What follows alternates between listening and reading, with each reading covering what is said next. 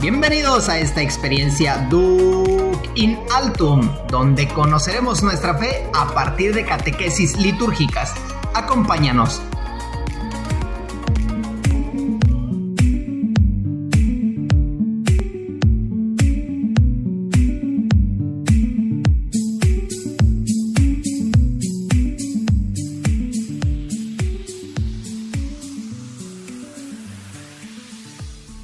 Bienvenidos a un episodio más de las catequesis litúrgicas de tu programa favorito Duc in Altum, un espacio donde dialogamos sobre el quehacer de la iglesia. Acompáñanos y descubre algo nuevo de tu fe. Hoy vamos a tratar el tema sobre justicia social. Bienvenidos todos podcast escuchas que nos escuchan cada semana en estas plataformas, en sus diferentes plataformas. Bienvenido Omar, bienvenido David. Con ustedes Hola, hola, David. Este, bueno, David y César. con ustedes vamos, bueno, ahora vamos a dividir el tema de este episodio que es, que ya lo dijo Mar, es sobre justicia social en tres partes. Este, recordando el episodio pasado que también nos dividíamos en tres partes, también este, este va a ser de los números 1928 al 1933 de nuestro catecismo de la Iglesia Católica. Bueno, primordialmente yo les hablaré este, sobre el respeto de la persona humana, ya ven que les he estado hablando sobre la persona y el bien común. Después le pedirá a David que nos exponga sobre la igualdad y diferencias entre los hombres. Y finalmente Omar, que nos ha estado compartiendo sobre la sociedad y la autoridad, le pediremos que nos hable sobre la solidaridad humana. Así es, así es. Esta estructura que nos acabas de dar es el programa que hoy vamos a desarrollar. exacto. Entonces, pues vamos a iniciar ah, con este asunto, con este este discurso. bueno, a ver, David, ¿qué es la justicia social? Bien, pues la justicia social es aquella que se asegura cuando la misma sociedad realiza las condiciones para conseguir lo necesario a cada individuo o asociación según su naturaleza y su vocación. Bueno, esto nos lo dice el Catecismo de la Iglesia Católica en el número 1928, César. Exactamente, y vamos viendo que la justicia social va a asegurar que la sociedad este, va a, tener las condiciones para conseguir lo necesario para cada individuo. Entonces, así, entonces la justicia social asegura que cada persona tenga lo necesario. Este, por lo tanto, la base de la justicia social es el respeto de la dignidad trascendental del hombre, pues el fin último de la sociedad es la persona. La sociedad está ordenada al hombre. Esto lo encontramos en el Catecismo de la Iglesia Católica, en el numeral 1929. Bueno, este, me acordaba este pasaje bíblico de Jesús, el, del sábado. A ver, David, ¿me ayudas? Sí, dice, el hombre no está hecho para el sábado, sino el sábado para el hombre. Exactamente, y bueno, eso, llevándolo aquí a la sociedad, la sociedad va hacia la persona y está encaminada hacia la persona. Entonces, como el fin último de la sociedad es la persona y va a velar por lo necesario para conseguir lo necesario de cada individuo. Esto va a hacer que la sociedad esté ordenada al hombre y lo veíamos en episodios pasados que la persona es como punto de inicio y ahora vemos que es punto final de todo. Entonces, de la persona se desprende la familia, de la familia la sociedad, y la sociedad va a regresar a, la persona para que todo lleve un ciclo este, que pueda haber una justicia social. Bien, bueno, eso como lo mencionas, pienso centralizando Em, el hecho del bien en la persona, ¿no? Centralizándose como valor mayor, ¿no? De todo lo que conlleva una sociedad es la persona. Exactamente. y esto va, a llevar un respeto que se hablaba al inicio, que es el respeto de, la dignidad de la persona, este, y va a dar este, esta justicia social. Tal respeto este, surge de los derechos de su dignidad de criatura, derechos que son anteriores a la sociedad este, son, son estos, estos derechos como este, la ley a la vida, la, este, la alimentación, a la educación, derechos, los derechos humanos básicos este, van antes o fueron, fueron puestos antes de la sociedad. Estos derechos se llaman derechos divinos. ¿Divinos o universales? O universales. Bueno, de preferencia tendrán que ser universales porque son para, para todos, pues para todos ¿no?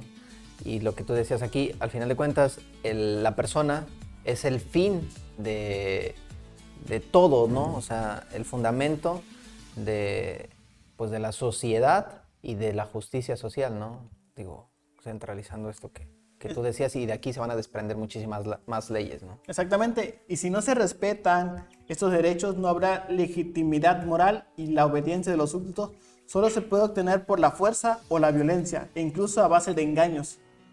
Nos corresponde a nosotros como iglesia recordar estos derechos y liberar liberarnos de estos abusos y falsedades. Eso lo vamos a encontrar en el Catecismo de la Iglesia Católica en el numeral 1930. Y leyendo esto me, me llegaba a la mente y decía, y lo hablábamos la vez pasada con la autoridad, cuando una, una autoridad era legítima, era porque cumplía y ve- y velaba por un bien común y este bien común se tenía que proteger. Entonces ahí se demostraba que la autoridad era legítima. Exactamente, aquí sin, si no hay derechos no habrá, y, recordamos el, el episodio pasado, una legitimidad moral y la obediencia de la persona hacia la, hacia la ley va a estar sometida a, base de violencia, por la fuerza o incluso de, de base de engaños. Entonces vemos que ahorita en la sociedad este, muchas veces se torna violento este, exigir derechos, ex- exigir este, temas muy delicados que se están viviendo hoy en día, son reprimidos con violencia, son reprimidos con fuerza y a veces hasta con base de engaños a través de la ignorancia del pueblo, este, van manipulando, ¿no? Y vamos cambiando y destruyendo los derechos que son universales. Este, que ha estado presente hoy en día es el aborto. Cómo destruye el derecho a la vida y este, este derecho que, que nosotros protegemos como iglesia, pues le- el Estado pues trata de, de, de, de destruirlo finalmente. ¿Algún comentario? Eh, no, bueno, más o menos aquí lo que decías al final de, de- la parte anterior, bueno, que nosotros como iglesia, bueno, nos corresponde recordar estos derechos y liberar, liberar de abusos y falsedades. Más o menos lo que ya veníamos platicando anteriormente, ¿no? O sea, eh, estamos llamados como iglesia a reclamar o a exigir leyes justas, ¿no? No toda ley que se promulgue, ya lo decíamos también, estamos obligados a, obede- a obedecerla, ¿no? Porque se pueden dictar leyes absurdas donde, por ejemplo, este es un ejemplo, no es que sea así, pero decir, el metro ya no va a tener este, 100 centímetros, ¿no?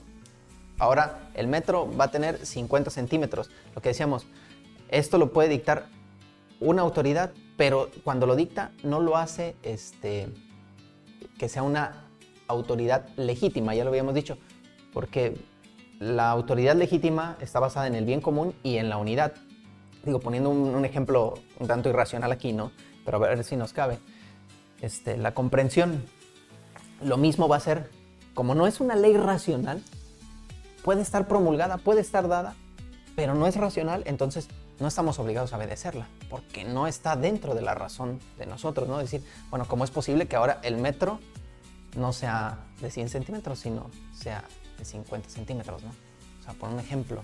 No sé si me explico cabe esto. Entonces, nosotros, como iglesia, estamos llamados a, a reclamar esa parte, ¿no? A decir, bueno, esta no es una ley justa, ya tú lo has dicho, en un ejemplo eh, concreto y que también hemos venido tocando en, en cuestiones anteriores, la cuestión del, del El aborto. el aborto, sí, ¿no? Pero bueno, tendrá que ser también en, en el rechazo, en el, en el- repudio hacia la vida, ¿no? Porque no solamente, bueno, está el aborto, sino la ley de la eutanasia. ¿no? O sea, en, en esta parte de la vida. Entonces, no es racional porque hemos visto como derecho fundamental es la vida. Entonces, ir contra la vida es algo irracional, entonces no estamos obligados a obedecerla y por tanto estamos eh, obligados a reclamar este, esta parte, ¿no? Una, una ley justa.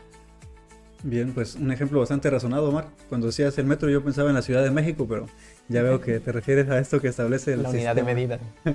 Así es, el sistema métrico decimal, ¿no? Y, Exactamente. y se me ocurría a mí también otro ejemplo, tal vez a aquellos que les gusta la geometría, ¿no? Las matemáticas, digo, el, cuadrado, no podemos, que, no podemos decir que ahora el cuadrado va a tener este, solo tres ángulos, ¿no? Ya sería triángulo, ya no es cuadrado, o sea, ir contra, contrarios a la razón lógica en este caso, pues no, no es, ¿no? No va, o sea, es, un absurdo decirlo incluso. Así pasa con estas leyes, ¿no?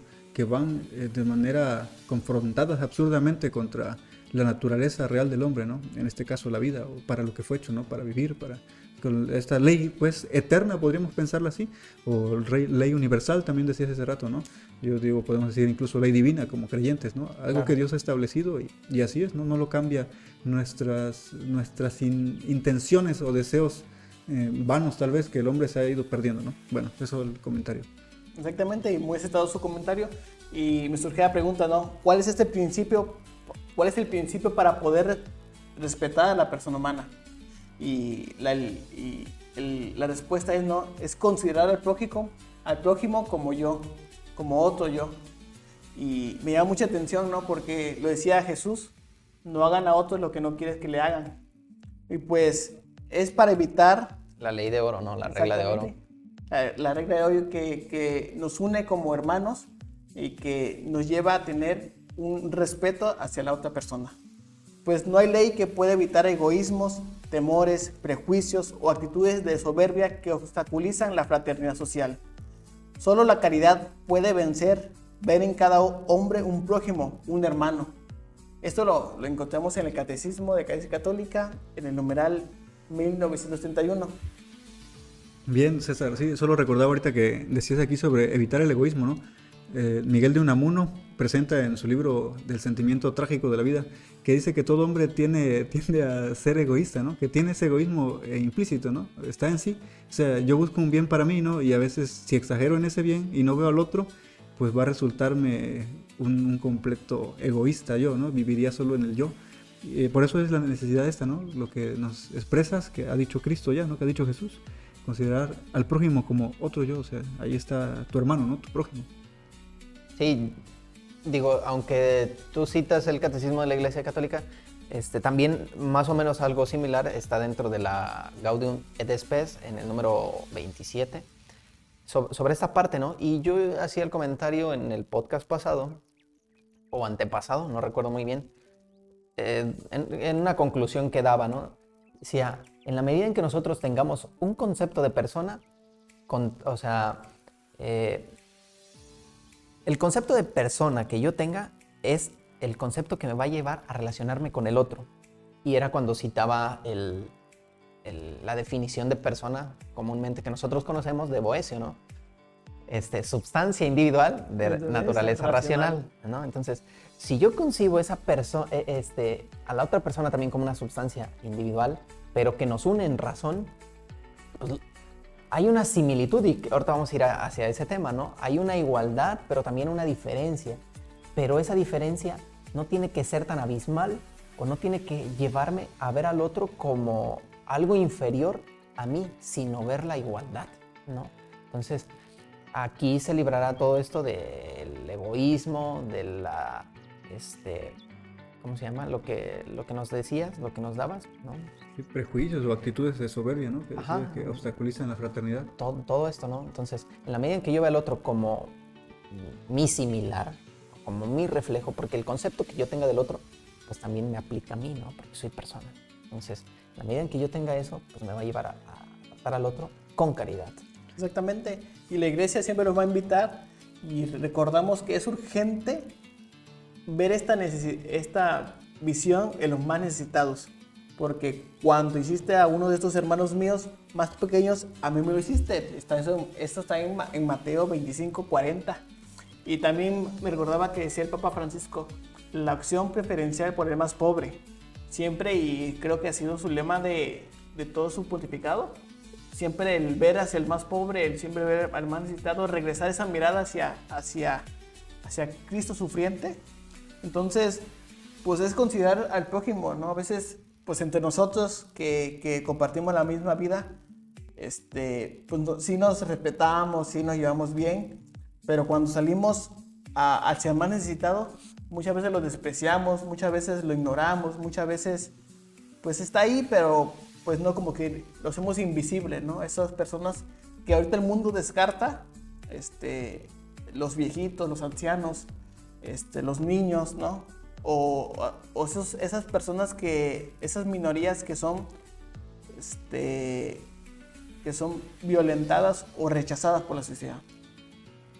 Bueno, algo que decías aquí, este, simplemente por el, no, eh, no, tener el mismo pensamiento, es como eres desplazado. ¿no? piensas igual que yo, entonces te desplazo, ¿no? No piensas, no tienes una mentalidad feminista como la mía, te desplazo. No tienes la misma mentalidad de yo, mm, perdón, no tienes la misma mentalidad que yo tengo de, un, lenguaje exclusivo, pues eh, te hago menos o, te aparto, ¿no? No piensas igual que yo, pues entonces empiezo a, segregar. Y lo que decíamos el podcast pasado, ¿no? No hay unidad en la sociedad porque hay fragmentación. Sí, y vemos que, esta fragmentación va destruyendo a la misma persona este, y la va dividiendo, porque muchas veces este, pues no sabemos a veces ni qué, qué somos o quiénes somos por la misma fragmentación de la sociedad. Y nos preguntaremos qué pasa con los que viven en la, en la abundancia, que no están necesitados o incluso que hacen el mal. Ellos tienen la misma dignidad y lo hablábamos en el primer episodio este, de todo de esta temporada. Si no han visto, pues regresense. Bueno, porque no lo van a ver, ¿no? Los van a escuchar. Esperamos que prontamente podamos entrar en ese formato de video. Sí, exactamente. Y, ahí nos puedan ver ahora sí. Sí, si nos escucha, si no lo han escuchado, pues regresense al primer episodio donde ahí lo estamos tocando y a partir de eso, pues viene toda esta línea que hemos estado hablando. Este, que todos tenemos esa misma dignidad por ser, por el simple hecho de ser personas sin distinción de raza, de género, de estatus social, de nada. Siempre vamos a tener esta misma dignidad y es inviolable, inquebrantable. Este, entonces, aunque piensen diferente y actúen diferente, siempre va a estar el mandamiento del amor. La nueva ley que se extiende a todos los enemigos. Esta libertad que los propone el Evangelio que muchas veces es contraria a rechazar a la persona, a rechazar al enemigo, a despreciar este mal que hacen. Que hay que despreciar el mal que hacen, sí. La, acción hay que despreciarla, pero no hay que despreciar a la persona, porque la persona tiene la misma dignidad que, nosotros. Y por el amor que Dios nos ha, ha, instituido a través del mandamiento del amor, nosotros tenemos que ser los primeros en darlo hacia esa persona, salir hacia ese enemigo. Y ahorita que estamos en este tiempo de cuaresma, las, lecturas nos lo recalcan, ¿no? Salir y amar al, enemigo. Muy fácil nos hace amar al que está, el que piensa igual que nosotros, al que está con nosotros, al que no nos este, interpela. Pero esa persona que nos interpela, esa persona que hace el mal y salir hacia ella, a veces solamente porque nos cae mal y punto, no nos ha hecho un mal, solamente la vemos y ahí como que, ay, ya me cayó mal y ya, y ya no le hablo o lo trato mal, a esa persona este, salir y amarla, salir y hacerle bien, porque así como amamos a esa persona, así nos vamos a amar nosotros también. Y, siempre vamos a esperar esta conversión de esa persona hacia, hacia Cristo, ¿no? Si esa persona está haciendo mal, ¿qué podemos hacer nosotros cristianos? Orar y amar.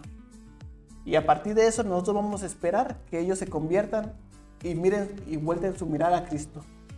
Bien, César, sí, pues este orar y amar, como tú dices, ¿no? Es el, con el fin de hacerle conciencia, ¿no? De que el otro cree conciencia, entienda, llegue a comprender eh, la fraternidad, ¿no? O la unidad que hay en la igualdad con el otro, ¿no? De la misma dignidad, o sea, que, que logre dar ese paso de dejar su mala acción, de dejar el camino de vicio o, la falta de virtud y, se, y te puedes acercar a él, ¿no?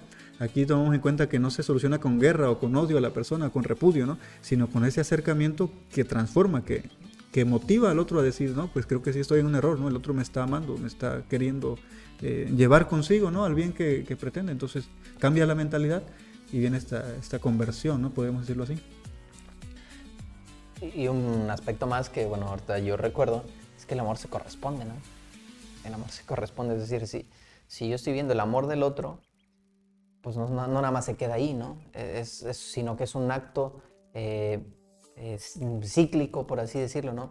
Si yo me doy cuenta de que tú me estás amando, de que tú estás viniendo a mí, me estás haciendo el bien, pues yo por qué te voy a hacer el mal? Voy, te voy a regresar eh, lo que tú estás haciendo por mí, el amor, con un desprecio, con, con, este, con algo malo, ¿no? Si tú estás haciendo un bien por mí, pues yo te correspondo ese amor. Pues te amo y te regreso con amor eh, lo que tú me estás dando, ¿no? Te corresponde. Entonces, es decir, si tú me estás dando algo, me estás ayudando, pues una, eh, una acción muy concreta y mínima de corresponder ese amor tendrá que ser mínimo gracias, ¿no? Y es, digo, un aspecto muy concreto, pero algo que casi no hacemos, ¿no? Bueno, pues creo que, que ha quedado más o menos claro este, ese tema del respeto a la persona humana. Este, espero que me haya dado a, a entender. Bueno, vamos a pasar al siguiente tema con nuestro compañero aquí David sobre la igualdad y diferencias entre los hombres. Bien, pues pienso, César, que ya lo he dicho muchas veces, este aspecto, creados a imagen y semejanza de Dios, bueno, lo dice la misma palabra de Dios, ¿no? Estamos dotados de una misma alma racional, todo hombre tiene una misma naturaleza y un mismo origen. Somos rescatados por el sacrificio de Cristo, todos gozamos de una misma dignidad. Este asunto lo podemos encontrar en el número 1934 de nuestro Catecismo de la Iglesia Católica para que ahí revisen puedan leerlo, investigar de una forma más eh, personal ya. Bien, pues la igualdad se deriva de la dignidad personal. Sí, habrá igualdad porque hay una dignidad de la que ya César ha mencionado varias veces y de los derechos que dimanan de ella, de esta dignidad personal.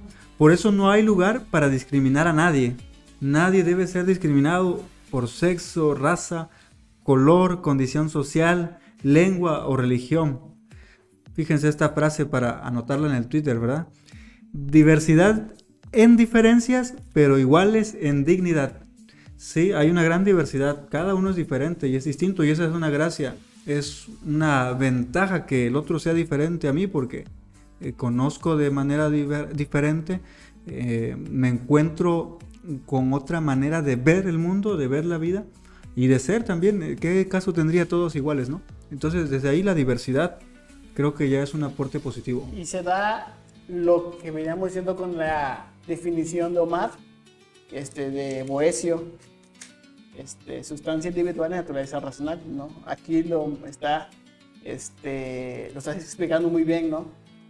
Esto, toda esta parte que, que ha sido que has, que has explicado. Sí, así es, César. Te agradezco por recordarme esto que ha dicho Omar. Dice un concepto ya común entre nosotros, dice Omar, pero él como filósofo, ¿no? Sí, nosotros como filósofos, ha de decir, porque creo que a nadie se le ocurre esta, esta definición así como, ah, me acordé de la, de la definición de Boesio, ¿no? Sobre persona. Perdón, perdón por este mantenerlos todos en mi canal, pero bueno, es parte de, de la asimilación de los contenidos, eso espero, ¿no?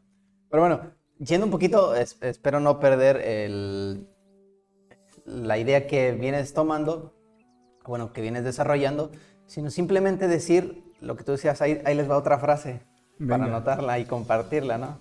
Quizá no tan, este, tan estética y tan llamativa como la tuya, pero bueno, dentro de los, este, ¿cómo poder decirlo? Dentro de las materias también, bueno, se dirá ahí que dentro de la diversidad se da la unidad.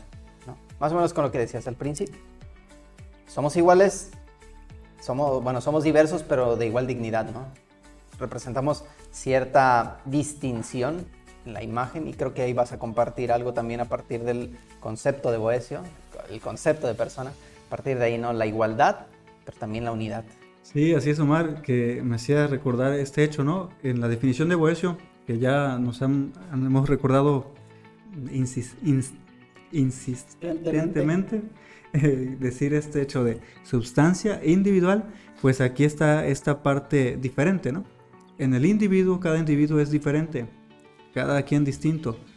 Eh, la sustancia, digamos, el ser, lo que tú eres, tu esencia, tu persona, todo implica algo distinto al otro. No eres el otro, eres otro. Allí está el asunto, ¿no? Entonces ahí está la, diferencia en esa sustancia, ¿sí? Espero nos puedan seguir en esta línea. Y, llevando a un poquito a otro autor, este, a, Robert Spearman, dice que, que, todos somos diferentes como hombres, como, como raza humana, somos todos diferentes, pero lo que nos hace iguales y nos une es la, es la persona.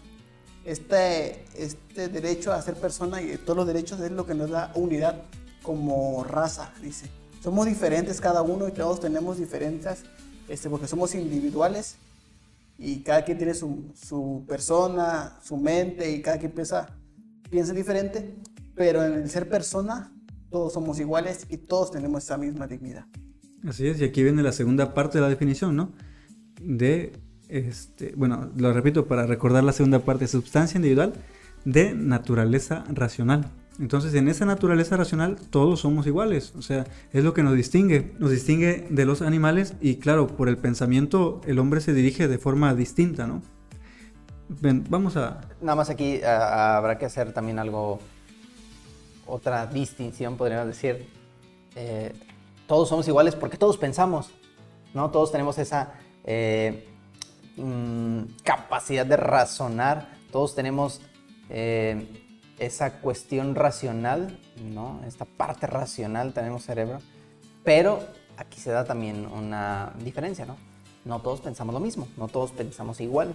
Entonces, la característica, bueno, esto tendrá, dependerá la cuestión social en la que nos desenvolvamos, este, el ámbito en el que estemos, no sé, ¿no? la situación familiar, pero el hecho de la igualdad se da a partir de que somos gente pensante. Eso me gustaría solamente hacer esa distinción, ¿no? Muy bien, Omar. Sí, pues nos situamos ahí en el lóbulo frontal, ¿no? De, del cerebro, que pues es lo que nos distingue. Parte racional. La parte racional, este, y nos hace igual de cierta manera, ¿no? El otro piensa también como yo, entiende razones, ¿no? Al menos eso se espera. Que actualmente pareciera que tantos hombres están cerrando a la razón, ¿no? y actuar por instintos, la, cómo se mueve la sociedad, ¿no? Pero bueno, sí, es cierto esta, esta, este hecho, ¿no? Diferentes por tu persona, tu esencia, lo que eres, y e igual porque el otro también es un ser racional, pensante como tú, con voluntad, con inteligencia y finalmente pues libre, ¿no? Y aplica esto. Bien, pues ciertamente ya desde el inicio de nuestra vida, sabemos, nadie tiene lo necesario para desarrollarse, ni corporal ni, ni espiritualmente.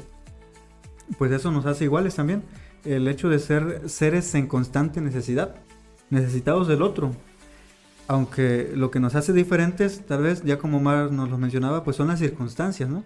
En las que hemos nacido. Desde la familia se tiene un ambiente propicio para el desarrollo y diverso para cada individuo. En el mismo hogar existen diferencias de edades, capacidades físicas, aptitudes intelectuales o morales, pero esto no nos debe desanimar, sino más bien motivar a compartir nuestros talentos, ¿no? Beneficiar al otro con mis bienes. No sé si les ocurre, por ejemplo, en su familia, ¿no? O recuerdan más bien, ¿no? Cómo es el caso en la familia. Dos hermanos no son iguales, incluso los gemelos, ¿no? En aptitudes, eh, la forma de, desenvolverse, ¿no? Y ya en las edades se da una diferencia. Exactamente. En mi familia, mi hermano es siete, mayor que, siete años mayor que yo. Y somos totalmente distintos, hasta en la forma de vestir, en la forma de hablar, en la forma de pensar. Somos, este, lo contrario, solamente somos hermanos casi de sangre, pero de ahí fuera somos totalmente contrarios este, en la forma de todo, ¿no? Entonces aquí es como que va, se va respetando, como dices, esa individualidad. Sí.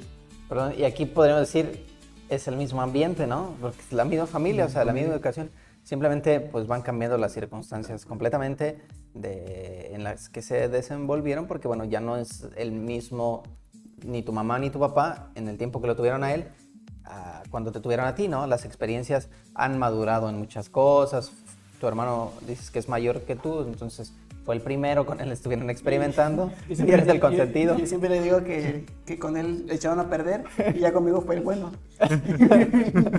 bueno, bueno, entonces, aunque es la misma familia, bueno, sean cuestiones y circunstancias completamente diferentes, ¿no?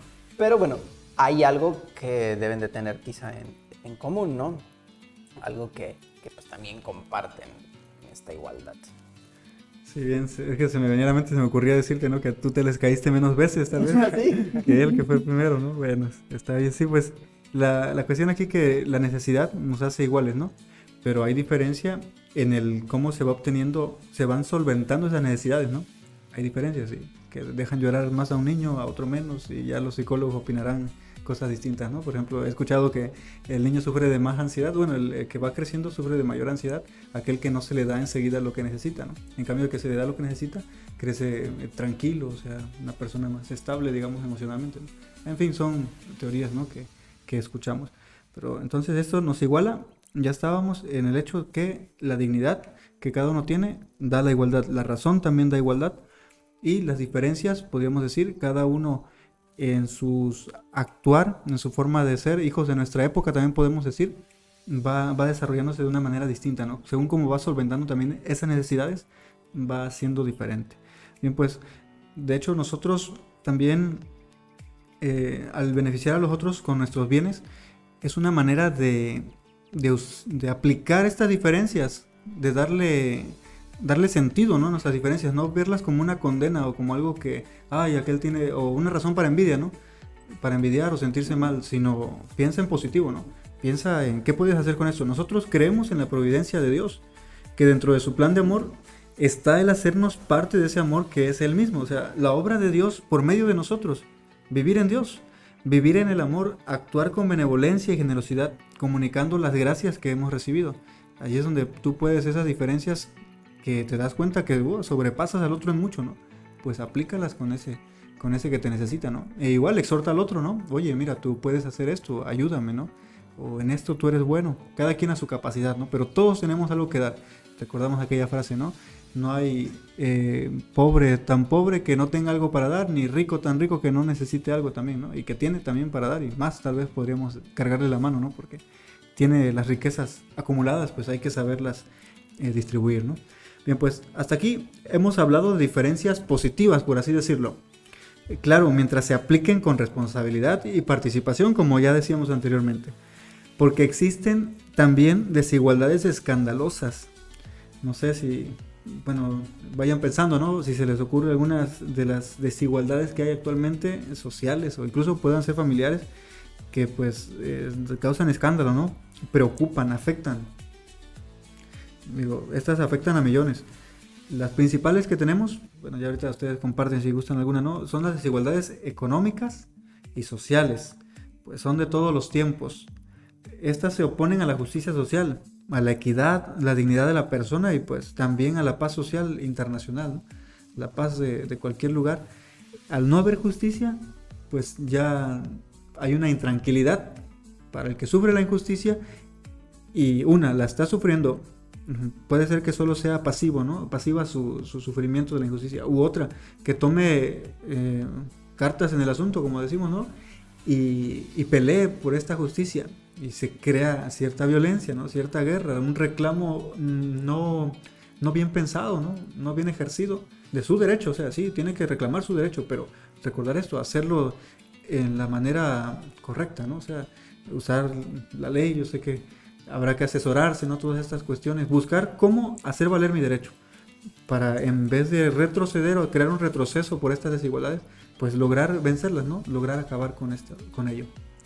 Mm, bueno, he estado pensando en algunas este, unas desigualdades que han sido escandalosas. Este, hay muchas que, que, me llegaron a la mente, pero una que, que, a mí me ha llamado la atención es el racismo. Cómo se va haciendo esta desigualdad hacia la otra persona, tanto en el ámbito laboral, en el ámbito social, hasta en el económico, cómo se desprecia una persona solamente por ser un color o tener este, una, una marca, ¿no? Entonces, a veces este, hacemos ese prejuicio a la persona antes de conocerla, ¿no? A veces por verla tatuada, por verla este, que anda con los pantalones así, este, capri, ¿no? O con una cuerda así y se ve medio chacaloso, este, pues lo juzgamos y capaz era buena persona, ¿no? Entonces ese racismo se afecta a esas, personas y si hay una desigualdad. Sí, como que ya condiciona al otro, ¿no? Desde cómo lo ves o cómo te sientes cuando estás cerca de, esa persona con diferencias, ¿no? O por sufrir desigualdades también, de cierta manera. Sí, ahorita que decías eso, eh, pues pensaba yo en otra realidad, ¿no? Que mm, a veces juzgamos eh, sin conocer a quien sea diferente a nosotros, ¿no? O nosotros tenemos mayores oportunidades y enseguida plantamos como que yo no paso mm, por esa persona, ¿no? O sea, no tiene nada que ver conmigo. Ahí ya se está aplicando una desigualdad, ¿no? Del no abrirse al otro porque ha tenido pues menos oportunidades, pensarlo así, o bien simplemente por ser diferente, ¿no? Se cierre uno a, ayudarle. O si está en una situación de poder, este, no cerrarse al que es, es inferior a él, porque no, yo tengo aquí mi nivel, mi estatus, y yo sobre, solamente abro con los que son de mi estatus social, y ya abrirme la posibilidad de, de entablar con alguien inferior, no, no, no sería, no es posible, ¿no? Entonces ahí viene una desigualdad porque se, se pierde una cadena en donde podemos hacer un bien común. Espero, eh, bueno, voy a comentar esto, porque es algo que también ha sucedido en estos días, bueno, días pasados, días atrás, quizá una dos semanas, esta desigualdad escandalosa, ¿no? Esta cuestión de la... Mm, bueno, lo, voy a expresar así. La desigualdad de género, ¿no? Podríamos decir, es algo escandaloso, pero, pero bueno, hay que ver que si hay desigualdad en el género, somos distintos, el hombre y la mujer. Pero aquí hay que tener en claro que la igualdad se da en la misma dignidad. O sea, eh, quizá es una cuestión escandalosa, sí, hay que verlo también eh, personalmente, ¿no? físicamente, por así decirlo. Somos, no somos iguales, ¿no? Desde el hecho de que, bueno, nosotros eh, tenemos barba, bueno, nos sale bello en la cara, ¿no? Este, quizás somos un poco más robustos, ¿no? no sé, las cuestiones físicas, ¿no? Bueno, algunos dejarse el pelo largo, bueno, traer siempre el pelo corto como hombre, la mujer el pelo largo, cuestión de los, de los aretes, bueno, algunas cosas que nos van diferenciando, ¿no? Pero aquí el punto es que nosotros tenemos que luchar por esta parte de la igualdad, que somos seres humanos, somos personas y tenemos la misma dignidad, tenemos los mismos derechos. Este, hasta cierto punto yo creo que es válido que ellas protesten, sí, pero mm, declarando la igualdad en el género, en el trato, en el respeto, no en una este, igualdad que propiamente sea física, ¿no? No sé si me explico. Creo que por ahí los problemas que a veces ellas tienden a reclamar serán la cuestión este, física, de actitudes, de aptitudes, esta esta cuestión. No sé si me explico por ahí. Pero bueno, que lo que tú comentabas, una desigualdad escandalosa, ¿no? Que por lo que, bueno, quizá mm, las cuestiones que han sucedido días pasados, Día de la Mujer, el 8 de marzo, ¿no? Situaciones que se dieron en las diferentes regiones del país aquí en, en México. Pero bueno, o sea, solo por eso, ¿no? Grandes masas que mueven y que, este, que pues de alguna manera escandalizan a los demás, ¿no? Por las actitudes que van tomando, los hechos que van tomando. No sé si, bueno, tengan algún otro comentario. Sí, pues bueno, al menos de esto decir, ¿no? Que eh, hay diferencias, ¿no? Ya hablar de un género distinto, pues hay una diferencia, pues natural y, lógica, se puede ver, ¿no? Lógica, una, una, diferencia lógica, ¿no? Entre un hombre y una mujer. Pero sí, eso sí, la igualdad que está en la dignidad de ambos, ¿no? Ambos son dignos hijos, hijos de Dios, ¿no? Lo, lo podemos poner así que se complementan, creo que esta parte es importante. No soy igual a ti, pero te necesito, ¿no? Me complementas. No, no, eres, no eres igual a mí, pero necesitas, sí, ciertamente de mí. No, no hay una exclusión. No se excluye el uno al otro, sino se complementa. Así es, que quienes escuchen, ¿no? Esto, que tal vez participan de, de estas manifestaciones, saber la razón, ¿no? Que, que, sea esta, quiero la dignidad igual, ¿no? Por ser tú como yo, y que hay una complementación del uno con el otro. Digo, esto para dejarlo en, paz, digo, no, no, pensar que estamos contrario. Qué bueno que se, que se exige la igualdad, ¿no? Pero esta igualdad va en, fin a esa dignidad, no a, no a ser iguales, ¿no? No somos este, máquinas, ¿no? Computadoras hechas en serie. Exactamente, ¿no? Sí, y, y está bien, ¿no? Yo creo que son, son cuestiones que ambos debemos de ceder Digo, los hechos históricos, pues algunas cosas han marcado, ¿no? Nosotros una cuestión machista, nosotros tenemos que ceder en esa parte, ¿no? Saber que son personas que tienen igualdad ante nosotros, o sea, son, son iguales en, la dignidad humana, pero bueno, ellas también ceder en esa parte, ¿no? No quererse equiparar al igual que nosotros, Definitivamente, somos desiguales físicamente, tú ya decías, pero también la igualdad se da en que somos personas. Nosotros las respetamos a ellas y ellas cierto respeto, ¿no? O sea, tiene que ser mutuo para llegar a una complementariedad. Sí, así es, no nos quiten lo bueno que le queda al hombre, ¿no? No quieran ser iguales a nosotros. Exacto. Ok. Bueno, pues, este, ha sido muy bien explicado, David, esta parte de la, de la igualdad y diferencia entre los hombres. Este, creo que ha habido puntos muy específicos que hemos ido anotando, así como, como esenciales, que nos hacen iguales y con la misma dignidad, ¿no? Y y ya hemos estado hablando de estas desigualdades que nos atañen día a día. Pues vamos a pasar al siguiente punto, que es la solidaridad humana. Ahí con nuestro compañero Mar, que nos hable y nos exponga un poquito del tema para que nos ilumine. Ok, bueno, primero hay que decir que la solidaridad es un principio fundamental, básico de la doctrina social de la iglesia, ¿no? dentro de los cuatro principios que creo que ya hemos expuesto, no recuerdo. Pero bueno, esta parte de decir que bueno, la solidaridad es un principio de la doctrina social. La solidaridad humana, podemos decir que este, se conoce también como amistad o caridad social. Eh, también, bueno, es una exigencia de la fraternidad humana y cristiana. Eh, aquí es un error capital en estos tiempos.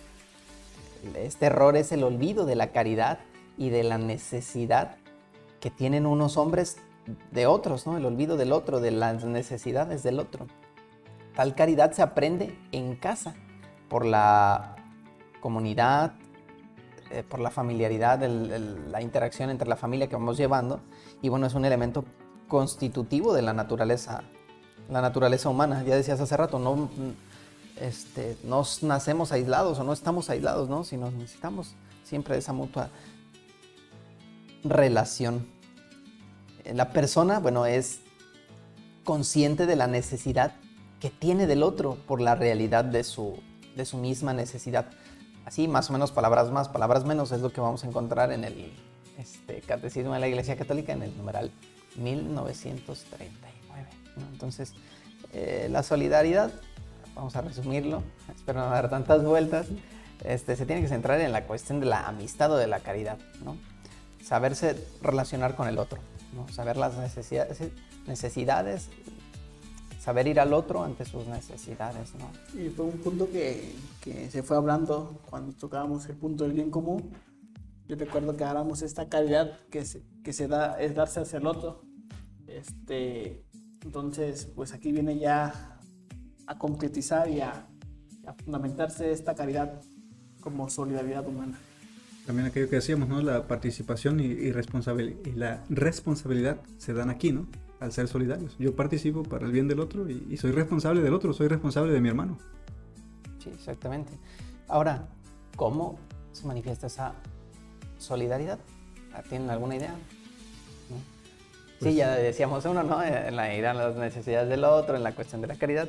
Sí, pero bueno, si no saben, se las comparto. Entonces apunten, tomen nota y no se les olvide, por favor.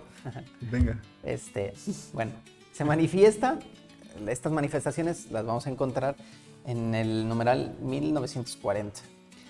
Primero, esto se, se encuentra en la distribución de bienes y la remuneración del trabajo, lo que tú ya decías, César, ¿no? Un, un tanto el bien común, ¿no? Ahí se encuentra la solidaridad. En la remuneración de bienes, este, eh, del trabajo, la distribución de bienes y la remuneración del trabajo. Este, el segundo, bueno, pues es en el esfuerzo en favor del orden social más justo, en el que las tensiones puedan ser mejor resueltas. Y finalmente, el tercer punto es donde los conflictos encuentren más fácilmente su salida negociable. Es decir, al final de cuentas, eh, encontrar mejores soluciones en el ambiente en que vivimos, ¿no? O sea, hacer el esfuerzo en favor de un orden social más justo, sí, reclamar, pero por algo que sea justo, ¿no? Irme en el otro también por cuestiones justas, no solamente que sean movidas por emociones, ¿no? Sino reclamar por, por cuestiones eh, que van o que buscan un bien para la sociedad, no solamente, o no solamente personal. No sé si me explico, si hay alguna duda aquí o alguna pregunta, algo no resuelto, no, muy bien explicado. Pues creo que lo has explicado bastante bien. Este, me, me llama mucha atención esto que decía, ¿no?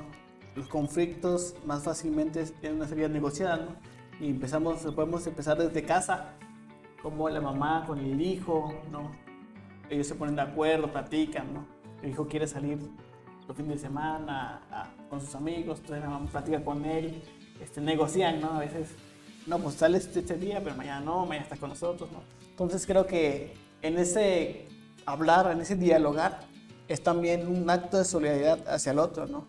No es irnos a, los golpes, no es irnos a, a la violencia, ¿no? Es también el hablar, es un acto de solidaridad hacia el otro y, y es un, también es un acto de caridad.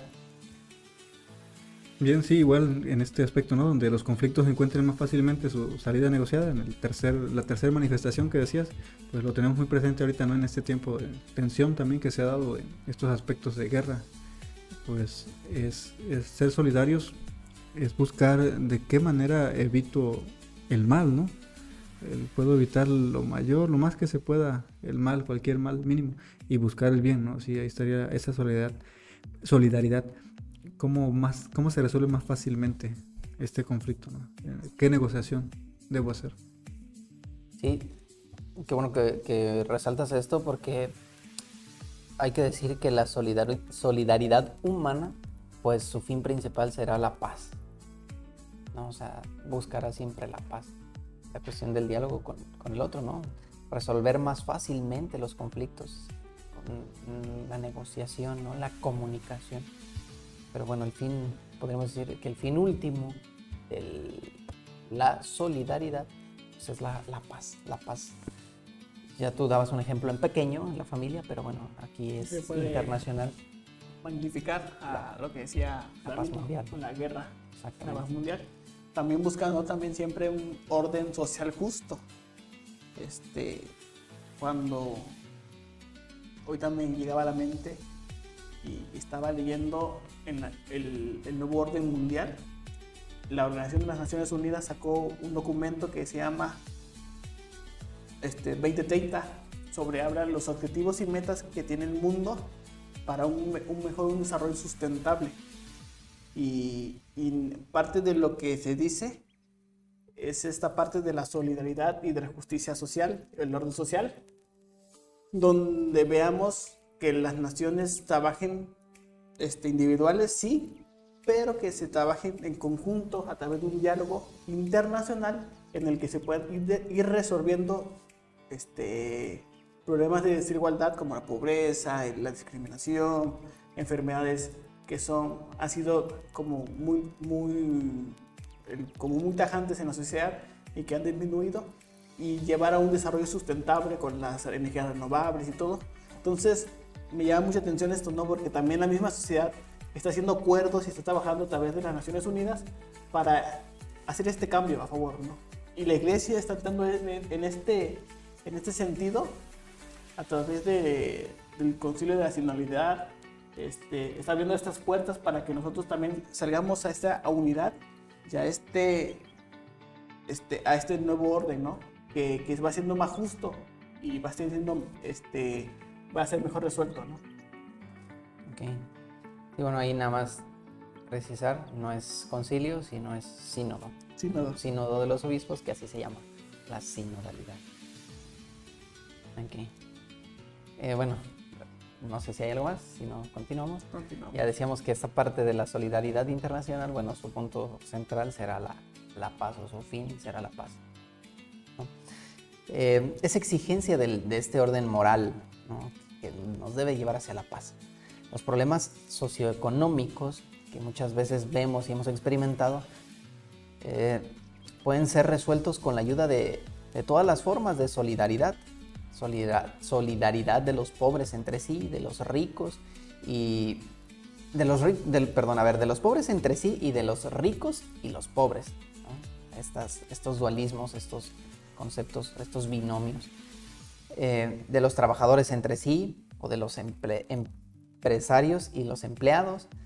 Eh, la solidaridad entre las naciones y entre los pueblos, ¿no? O sea, es, es ese esa jerarquía. O sea, se puede dar entre iguales de una manera horizontal, pero también, digamos, de una manera este, vertical, ¿no? Eh, los empresarios con los empleados, ¿no? Con tus trabajadores. Entonces es como ese unir fuerzas para un, un fin en común, podríamos decirle, decirlo. En este caso, bueno, sería la, la paz. Exactamente, y a veces tenemos esta concepción de que el pobre no puede ayudar al pobre porque está en la misma condición, ¿no? O que yo que estoy pasando por la misma situación no puedo ayudar a, a Omar porque está pasando también de la misma situación. No, realmente podemos unir fuerzas para salir de esta situación y, llevar a, una mejor resolución. Y tampoco pensar, no, todo me lo va a resolver el de arriba, no, el que está arriba de mí, el que tiene mejores posibilidades, todo lo tiene que resolver porque yo soy pobre. No, yo también tengo que poner mi parte para poder salir de, de donde estoy y, y, unir fuerzas con los demás para poder salir y también exigiendo al que está arriba. Sí, bien César, igual estaba yo pensando en, esa realidad, ¿no? Sentirse identificado con el otro, eh, entre los iguales, ¿no? Estoy en la pobreza, pero pues me animo contigo a buscar medios, ¿no? De, salir adelante, de desarrollarnos. Sí, a veces es más difícil en esas situaciones porque se procura resolverlo primero, ¿no? La necesidad de comida, tal vez de alimento, o del sustento, la casa, la ropa, no sé. Tantas situaciones reales de pobreza que hay en cualquier parte del mundo, ¿no? y no, como que no se emplea la suficiente ciencia, podríamos ponerlo así, para dar el paso. Por eso se requiere de aquellos que han tenido mayores oportunidades, decía yo hace rato, ¿no? Aquellos que tal vez tengan eh, de sobra, ¿no? También es un pecado retener aquello, ¿no? no si está bien, tú te lo ganaste con tu esfuerzo y has, has tenido siempre tu, tu lucha, ¿no? pero te, eres responsable por tener eso, ¿no? Para con el otro. No solo dárselo, ahí está el, concepto de subsidiariedad, ¿no? Sino darle las herramientas, mostrarle camino, crear organismos, asociaciones para ayudarle a la superación de aquel, ¿no? Del pobre. En este caso, hablando de los empresarios grandes, también con sus trabajadores tienen que prever el bien para ellos, ¿no? No solo el de tu empresa o tu economía, sino también para los que trabajan para mí, ¿no? en ese sentido y tener ese concepto tal vez de familia, ¿no? Puedan decir unos, no, es que no se puede pensar en trabajo y pensar al otro como familia, ¿no? Pues bueno, si no lo quieres pensar así, acuérdate que es hijo de Dios también, ¿no? Igual que tú y la dignidad, digo, exige a la conciencia. Claro, el que no crea, pues otro, otra cosa dirá, ¿no? En este caso lo que yo otras veces he dicho, ¿no? Este, bueno, si no eres cristiano, este, no eres católico, pues al menos ve que el otro este, es igual, es persona, igual que tú. Entonces, en la medida en que tú definas al otro como lo que es, pues es la definición que tienes sobre ti mismo. Dirá un este, filósofo, este, ahí se me olvidó cómo, cómo se le llama a estos filósofos, bueno, filósofos, filósofos de la autoridad, de la alteridad, perdón, de la alteridad, este, la cuestión de Levinas, ¿no? el, rostro del otro. Ahí también me encuentro yo en el rostro del otro. Entonces, algo que tú decías. Así es. Gracias, Omar. No, a ver. ¿Continuamos entonces o hay algo más? Pues continuamos.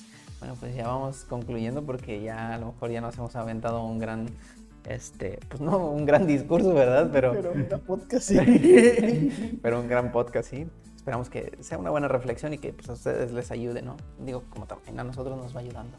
Entonces, bueno, para ir finalizando, yo esta parte la llamo la solidaridad trascendental. Se escucha muy bonito, pero y difícil y complicado. pero bueno, tampoco es tan así, ¿no? Bueno, primero hay que decir, no, bueno, más bien no hay que olvidar este, a ser solidarios, ¿no? No hay que olvidarnos de ser solidarios, porque esta virtud, si la queremos ver así, pues, se vive desde casa, se empieza desde casa, ya lo decíamos hace rato, el diálogo, o sea, el ayudar al, otro en su necesidad. Esto siempre va a llevar la cuestión de la relación. Entonces, esta virtud va más allá de los bienes materiales. Por eso lo llamo trascendental, ¿no? La solidaridad trascendental. Es decir, no solamente quiere los bienes materiales, sino quiere los bienes espirituales, ¿no? Entonces, es aquí donde la iglesia ha favorecido el desarrollo de los bienes temporales, pero difundiendo principalmente los bienes espirituales eh, de la fe, ¿no? Así, bueno, pues ustedes que están en casa con mamá, papá, eh, busquen el Evangelio de Mateo capítulo 6, versículo 33, ¿no? Busquen primero el reino de Dios y su justicia, y todas esas cosas se les darán por añadidura. Entonces, nosotros, como verdaderos cristianos, pues es llevar en relación, eh, preocuparnos por el otro, por los bienes espirituales, ¿no? Ayudarlos en la fe, en la esperanza, en la caridad, este, ayudarlos en, en la relación con Dios y eso, ¿para qué? Para que, bueno, ellos este, puedan sentirse amados y, puedan experimentar el amor de Dios y puedan tener su encuentro con Cristo y, bueno, todas estas cosas. Y esto los impulse también en un futuro a ir consiguiendo poco a poco los bienes materiales. Exactamente, y, se puede, decía el Francisco, salir a las periferias a enunciar el Evangelio. Este, y no sé qué salir aquí al metro. A, sí, capaz sí es, es importante, ¿no? Pero salir a tu familia, ¿no? principalmente salir de ti hacia tu familia, hablar de Dios, enseñar las cosas espirituales, compartir tu espiritualidad con ellos, este, creo que ya es un gran paso para salir y anunciar el Evangelio. Porque empezando por tu familia, pues empieza con la sociedad. Bien, pues ya a manera de conclusión, yo diría esto, no lo hemos este, compartido tal cual, pero más o menos unas líneas de un mensaje radiofónico que dio el, el Papa Pío XII para, sobre todo para que amen su iglesia, para que sepan todo lo que la iglesia ha venido haciendo, ¿no? Ustedes se dan cuenta que antes las escuelas, o sea, las universidades, todos estos aspectos que le dieron el progreso al hombre, a diferentes culturas, países, pues la iglesia ha sido pionera, ¿no? ¿Cómo? Buscando primero el reino de Dios, ¿no? Esta, esta parte de los bienes espirituales, la concordia entre las personas, eh, eh, la solidaridad, buscando la fraternidad, ¿no? Y a partir de ello decidir hacer proyectos, proyectos como que, pues, darle una condición de vida mejor a la persona. Sabemos de tanto, sobre todo hemos escuchado algunas eh, congregaciones religiosas que buscan construir, ¿no? Edificar eh, de manera física, pero que esto lo consiguen a partir de aquellos que se deciden en, declarar sus bienes, en, ¿cómo, ¿cómo es la palabra? En hacer que sus bienes lleguen para, para esta obra, ¿no? Para una obra buena, para la caridad, digamos, social, ¿no? Para esta solidaridad. ¿Otra conclusión, Omar, que quieras compartirnos? Em, yo me quedo simplemente hace eh, unos programas, podcast pasados, decir, bueno, eh, mejorar como personas, ¿no? Ser mejores personas cada vez más. Entonces yo me quedo con esta parte, ¿no? Y ojalá también lo digo para mí, pero pues también quizás si alguien más que nos escucha, pues lo puede ayudar y le sirve, pues adelante, ¿no? Como reto cuaresmal, a ver, me voy a exhibir aquí, pero pues buscar la cuestión de la relación con el otro, ¿no? Que a veces nos es muy complicado, nos es muy difícil.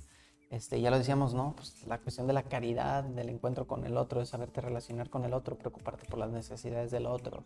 Este, a veces no pueden ser materiales, ¿no? Al final de cuentas, lo, lo que decíamos al final o lo que decía al final, pueden ser espirituales. A lo mejor escucharlo nada más. Sí, la misma presencia, ¿no? Allí. rezar por él, ¿no? Rezar por él, ver sus necesidades, pedir a Dios por él. Pero bueno, eh, me quedo con esto, ¿no? Hacer efectiva la, la solidaridad humana, traducida en la caridad, en el amor, en la relación con el otro, ¿no? En la comunicación con el otro. Exactamente, yo, bueno, una conclusión que yo llegaba es ver al otro como un prójimo, como otro yo. Este, algo que me queda muy marcado en este podcast es ver a, mi prójimo como otro yo, porque empezando amándolo, me voy a amar a mí mismo y voy a amar a los demás, voy a amar a Dios. Entonces creo que a partir de eso se desprenden muchas cosas en el amor, se desprende la caridad, se desprende la solidaridad humana y a partir de ellas podemos hablar de una solidaridad trascendental en el amor este, donde se puede dar y se puede compartir los bienes espirituales. Y compartiendo los bienes espirituales, los demás lo vamos a compartir con mucha más facilidad. Ok, muy bien, César, gracias. Pues ya, nos pueden despedir. El que guste. ok. Muy bien, pues agradecemos por su continua escucha. Y pues no te olvides de seguirnos en nuestras redes sociales, de compartir nuestro contenido y si quieres escribirnos, lo puedes hacer. dejándonos tu comentario en Instagram, donde nos encontrarás como Duc in Altum o Remar Mar Adentro, o mandando un correo a discipuli.yesu.2021 Bueno, esto ha sido todo por hoy y recuerda, Laudetur Jesus Christus. Alabado sea Jesucristo. Hasta la próxima.